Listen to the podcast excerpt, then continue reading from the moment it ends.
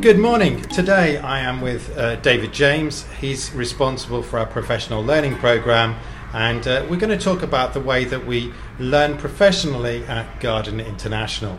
So, to begin with, can you tell me a little bit about your role? Yeah, uh, morning, James. So, my, my title is Director of Professional Learning. Um, at Garden School, we have a number of host school directors, and I think they kind of signify what we really value as a school. Um, as a school, we really value learning. Um, I think we recognise that the, the biggest impact on students is the classroom teacher, and so it's our commitment to developing classroom teachers to enabling them to become the, the best version of themselves. Um, and so my role is about the kind of the programs, the structures, the processes that we have in place that will facilitate that. Excellent. And uh, we have quite a complicated uh, program in some ways, but at its heart, there is one key aspect. Um, you talk about uh, teacher reflection. Can you tell us a little bit more about that? Uh, professional review and learning cycle. Um, the professional review and learning cycle runs over the course of a year and it's very much aimed at developing classroom teachers and it's very personalised. But it's also aligned to our learning statements. So we have six learning statements um, which for us signify what we feel or what we believe would have that biggest impact. Can you give us a learning. couple of examples of those learning statements? Okay, so we have six learning statements, and they, they define what we believe affect, where we believe effective learning will take place. For example, where knowledge, skills, and understanding are being developed, where learners understand what they've learned and why. Um, learners feel safe, supported, and valued as, a, as part of a learner centered environment. And I think these learning statements are integral to us as a school, and they define what we believe good learning is. They shape um, our approach to learning, they, they shape all the professional development opportunities that we provide, and they give a kind of a common framework where we might all be staff from different experiences, we come from different backgrounds, but we're aligned to this common vision for learning at GIS. Yeah, and I think it does bring a certain clarity. So at the beginning of each year, uh, teachers set themselves two goals. One is aligned to the strategy of the school for Yeah. that three year period, and the other one is a personal choice based on uh, those learning. And the first step is that they talk to their line manager. So take us through the, the actual process. Like you said, the, the first step is it's all about developing that awareness of who we are as teachers. Um, our learning statements, um, our teaching standards, I should say, are very much aligned to our learning statements. So at the beginning of the process, staff review themselves against their learning statements. They identify particular aspects where they feel are particular strengths, so areas that they've really worked to develop over, over time. But through that process, they also maybe identify areas where they would like to focus on that particular year. Um, I would say it's not just about that review of the learning statements. This year we've looked at developing what we call our data driven dialogue, Yes. where we've looked at how we use other forms of evidence and other forms of data to help us build that picture of learning. And so all of this should be done in the context of the children or the students that we're teaching this particular year. Yes. So it's grounded, it's grounded within the needs of the students um, at this time. Excellent. And as I say, the first step is you go through your professional reviewer, and then we start to accumulate evidence. Yep. Um, and we're given quite a lot of time to do this uh, because we've actually shortened the day on our Friday, haven't we? And so we have a, what we call our professional learning time program, or what some people call our Friday afternoon program.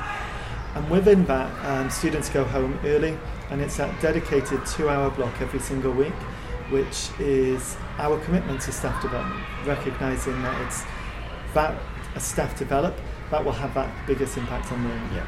And, and of course, there is a variety of activities that people do. Uh, sometimes they're meeting with other members of staff, sometimes they're going on professional learning uh, courses, Yeah. uh, and sometimes they actually do have personal reflection time, don't Yeah. And, and I think what we've tried to do is balance up the, the school priorities with um, personal learning. So, like you said, we set two goals. One is aligned to the priorities of, um, of, of your team. Yeah. and the other is aligned then to your own personal priorities. And so, within the Friday afternoon program, for example, this year, we've provided opportunities for staff to engage with understanding by design Yes. and understanding um, and developing their use of data Yes. and, and assessment because they're part of our core strategic Yeah. goals. But likewise, there's opportunity for staff to engage in personal learning. Yes. Um, and through that, they have access to libraries, they have access to online resources. Some people engage with online online courses. We have professional learning courses as well within the school where groups of teachers Yeah. get together and focus in on a particular aspect of practice that is personal Yes. for them. And so we try to create a program that balances the two two aspects of learning Yes. within the school. Yeah. So there's quite a range of things, quite a range of ways for people to develop, and then they also have a range of ways in which they can reflect. Yeah. So um, we've got a few examples of the ways that people reflect. Yeah. Um, f- my personal preference is, is for Google Docs because I find it very easy to type and I find it very easy to share my, my logs that way. But there are some more interesting ways to. Yeah. And so we, we have, I'd call our professional learning platform. It's um, also known as Blue Sky. And I think for me, the important thing about Blue Sky, it does offer a, a lot of opportunity. But most of all, it provides opportunity um, around our principles and our values. And like you rightly said, research suggests that one of the biggest impacts on learning is this reflective practitioner. And through our professional learning program, one of the key components that underpins everything is that ongoing engagement and reflection. But just because it's worked somewhere else doesn't mean that it will work here with this group of students. Yes. So, by promoting this reflection, we're encouraging staff to evaluate uh, what they're doing, the impact it's having on them as a practitioner, but importantly, the impact it's having on the, the learning needs of the students in their Yes. particular classes. And like you said, part of our professional review and learning cycle then is this idea of well, how, what lengths are you going to as a teacher to develop yourself, and how are you evidencing this? And, and we have then that kind of reflect, that reflective process. Blue Sky provides a platform for that, um, and a number of teachers enjoy using that note section, and where they, they record that thinking, they record that, that reflective process over time. For other people, they prefer being a bit more creative in Yes. a different way. They provide, they prefer potentially Google Docs Yes. or Google Slides or audio recordings. Yes. They can then link that through the Blue, Blue Sky platform. Importantly, it's a behaviour that we're looking to develop. It's not Yes. a commitment to Blue Sky, although, like I said, Blue Sky offers lots of opportunity, Yeah. but it's that commitment to reflective practice. Yes, and I think that that is a reflective practice. I mean, you've talked a lot about the research behind reflective practitioners um, to us. So there's a lot of evidence behind it, isn't there? Yeah, yeah, very much so. And, and I think it, it's about applying it to your particular context, and it's recognising that different teachers are at different points in their development. Yes. We're, we've all got areas of expertise within our classroom. Yes. If you look at that self-review, for example, of uh, learning statements, when staff review against that, they rarely get staff who say they're, they're really confident in every single Yeah. aspect. They create almost like a picture, well, that's an area where they really feel confident, but Yes. there's other areas. And I think it's recognising that, Yes. that we're not all at this point. Yeah, I think that's really powerful. Now we are coming towards the end of a cycle, so we've got the first step. We have the uh, actual talk with your professional learner. We have a mid check almost, don't we? Yeah. Uh, and through this time, we're recording evidence and reflecting, and then take us through the final step, which is what people are doing now.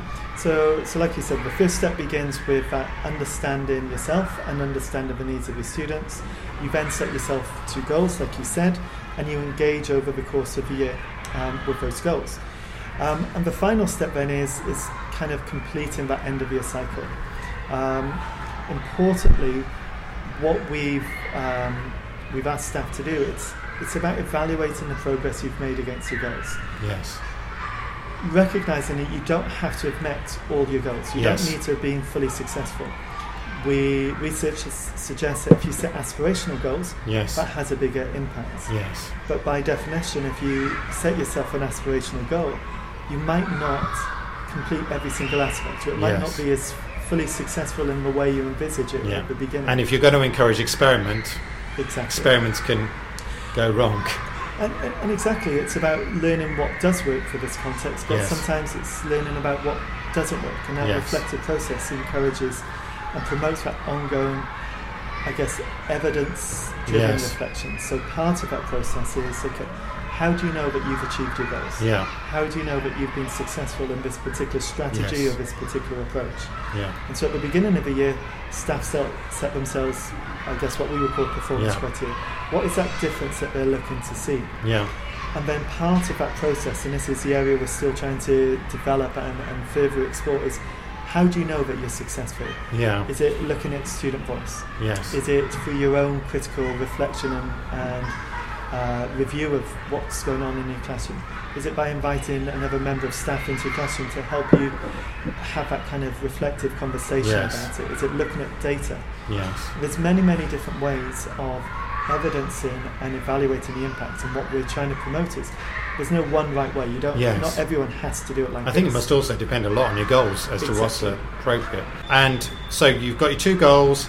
Also, we talk about wider life in the community or something is part of the expectation. Yeah, and, and I think one of the strengths of this school, one of the strengths of Garden, is the opportunities that we provide our students, not just within the classroom but beyond the classroom. Yes. And recognising that that's reliant on staff. Yes. It's reliant on, on staff engaging and, and as teachers it's the kind of thing it's often what we enjoy doing. Yeah. So I, I love taking the, the football team. Yes. So I, I coach one of the primary football teams. And it gives you that different kind of interaction. hmm But it's also that kind of expectation that staff engage to a reasonable level Yes. at those wider life opportunities because we, we, we need staff and we appreciate that we're reliant on staff for, for that. Okay. Excellent. Um, well, I think that's been a great insight into our system. Is there anything else you'd like to say? Parting comments? Well, I think it's just again coming back, we're trying to underpin everything with the core principles and Mhm. behaviours. What we're trying to move away from is this idea that this kind of review cycle is all about you evidencing that you're a good teacher. Yes. You know you're a great teacher. Yeah. What we're trying to promote within this cycle is this idea that how do you engage and develop yourself further? Yes. How are you becoming a better teacher to meet the needs of the students that you have in your class this year? And how, through the process, are you evaluating that impact? And for me, that kind of cycle where it's all about you and it's about you improving your practice, about improving the learning of students, Mhm. that's what we value at Garden. Mhm. That's what we're really trying to promote through the cycle, rather than this kind of traditional method of evidence evidencing how you meet particular standards. And so I guess that's what I'd finish with. Thank you very much.